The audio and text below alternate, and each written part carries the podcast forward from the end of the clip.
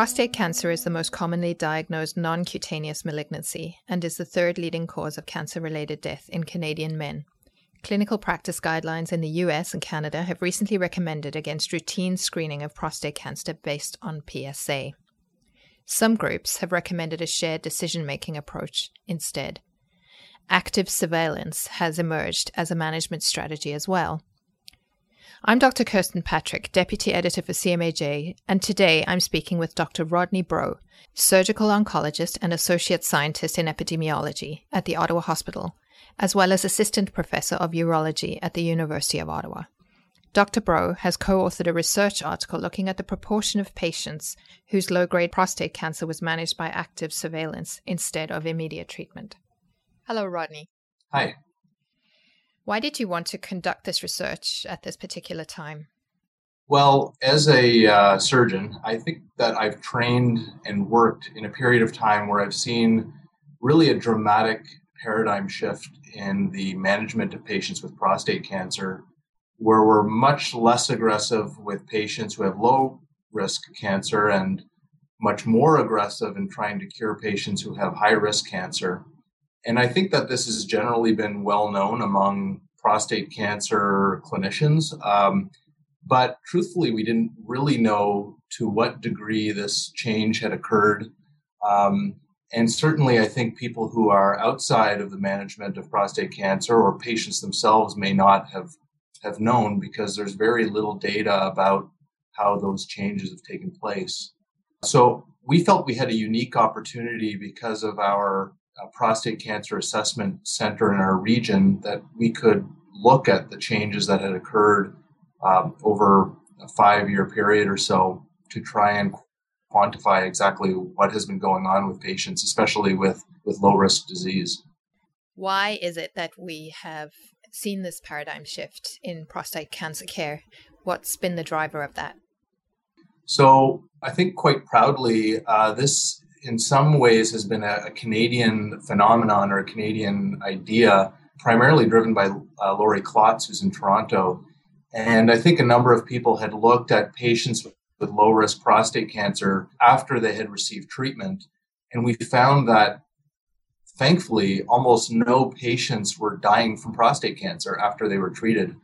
And I think we realize now that if you have a patient group where uh, 100% or close to 100% of patients are cured, you wonder if some of those patients did not need treatment in the first place. And so, looking at sort of the outcomes of patients with low risk cancer, uh, the idea was that, well, you know, maybe we can delay treatment in those men or potentially avoid treatment altogether if their disease doesn't progress. So I think that was the, the sort of uh, genesis of the idea. And then there were a number of groups, again, Laurie Klotz, I think one of the pioneers in that way, who, who published groups of patients with low risk cancer who were managed through a form of active surveillance and showed that it seemed to be something that patients would accept. And it seemed to be something that did not expose patients to undue risk. And so over the years, as this data became available, I think it really was embraced, especially by Canadian clinicians that this was something that would be of major benefit to patients um, and made a lot of sense clinically as well. And what exactly is active surveillance? I think that is a, a very commonly misunderstood issue. And in prostate cancer, because some patients will have a very long period of time between their diagnosis and, and metastases of the cancer or death from the cancer, we have embraced for a while something called watchful waiting. And that is very different than active surveillance. So, watchful waiting would be deciding not to treat a person and, and not to expose that person to the potential side effects of treatment because we thought that they were more likely to die from some other illness like heart disease or something like that treatment obviously would be usually given with an intent to cure the patient, whether it was with removal of their prostate through surgery or with radiation or with some other form of, of treatment. Active surveillance is very different from both of those things because the idea of active surveillance is that the patient is young enough uh, and healthy enough that they are likely going to live a long time. So that patient may end up developing problems related to their cancer, specifically spread of their cancer to other parts of their body or local symptoms from their cancer around where the prostate is. So the idea with active surveillance is we say we're not going to treat right now, but we will watch you fairly closely over the years. And if the disease ever gets reclassified, if we find that the cancer seems to be uh, changing in terms of the type of cancer, um, then at that point we would still plan on treating that man with an intent to cure. Um, so it's really delayed intervention to a point only when their disease would put them at risk of having spread of cancer or dying from their from their cancer. Uh, so it's very different than watchful waiting, and it's obviously very different than immediate treatment at the time of diagnosis. In this study, which sort of patients did you look at? So we had a very broad, inclusive approach. Um, as I had mentioned earlier, we have a regional diagnostic center, which is somewhat unique, and it serves the population around the city of Ottawa. It's called the Champlain LHIN. Um, so any primary care doctor, usually primary care doctor, who would see a man and have concerns that they may have prostate cancer can refer to this center for assessment. And at this center, the patient would be examined and um, you know, a decision would be made whether a biopsy was needed or not. And then obviously, if the patient was diagnosed with prostate cancer, a discussion would be had about what their best management is. And we've had this clinic in place since 2008, and we've collected information on these patients uh, prospectively over the years. So we had the opportunity to evaluate them. This study in particular focuses on patients with low grade prostate cancer, and that's the group that I think most of us are, are pretty convinced that surveillance is a definite option for them and, and is probably the best choice for many of them. So that's the specific group of patients that we included in this study. What did the accumulated data show? So we actually noticed quite dramatic findings, and I think that uh, we were actually somewhat surprised at the, the degree of change that has occurred.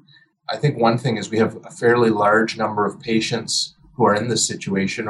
In our study, there was almost 500 patients who had low grade prostate cancer. And if we look back to 2008, the use of active surveillance as opposed to watchful waiting or treatment was about 30%. Whereas in 2013, it had increased steadily over the years to almost 70% of patients diagnosed with low grade cancer were managed with active surveillance, which is quite a dramatic difference.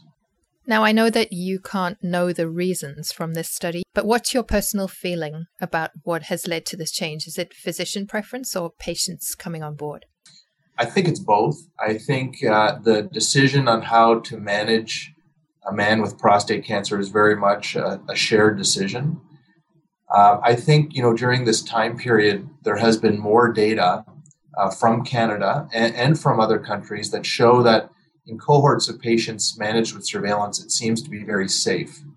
Um, and so that I think has given clinicians and patients more comfort that this is a reasonable approach that isn't going to expose them of a higher risk of, of missing a window of curability, I would say, which is probably the biggest concern that clinicians have and, patients have.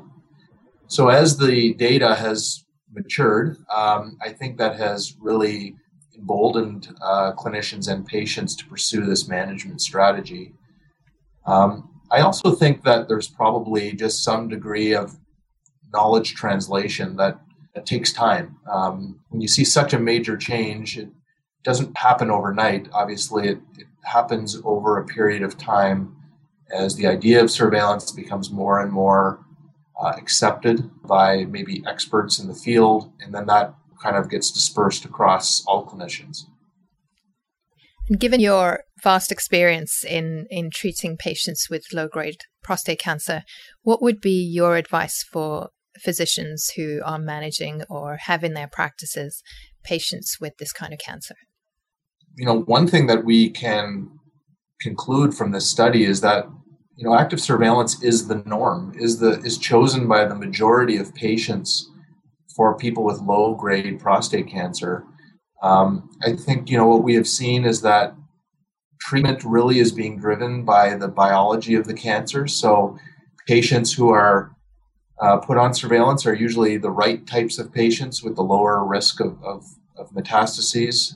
And also, when patients are on surveillance, they're coming off and being treated at the right period of time when their disease is being reclassified. So, um, I think what it tells us is that it is the standard and the preferred management approach for most patients with low grade prostate cancer. And um, again, it seems to be a safe way of managing patients to avoid the potential complications and costs associated with definitive treatments. Um, a very controversial subject is prostate cancer screening, as you're probably aware. And um, the reason that prostate cancer screening is controversial is that there are benefits to screening and early detection, but one of the major concerns is the over treatment of patients who have disease that is unlikely to spread. And this really does tell us that patients who have this low risk disease aren't automatically going on to receiving treatment, which I think is, is one way that the potential downsides of screening uh, is being mitigated. So there certainly is the potential that we can maintain the benefits that we've seen on our population in Canada, but reduce some of the concerns and the and the certain harms that are associated with screening. Thanks for joining us today, Rodney. It's been a pleasure. Thank you.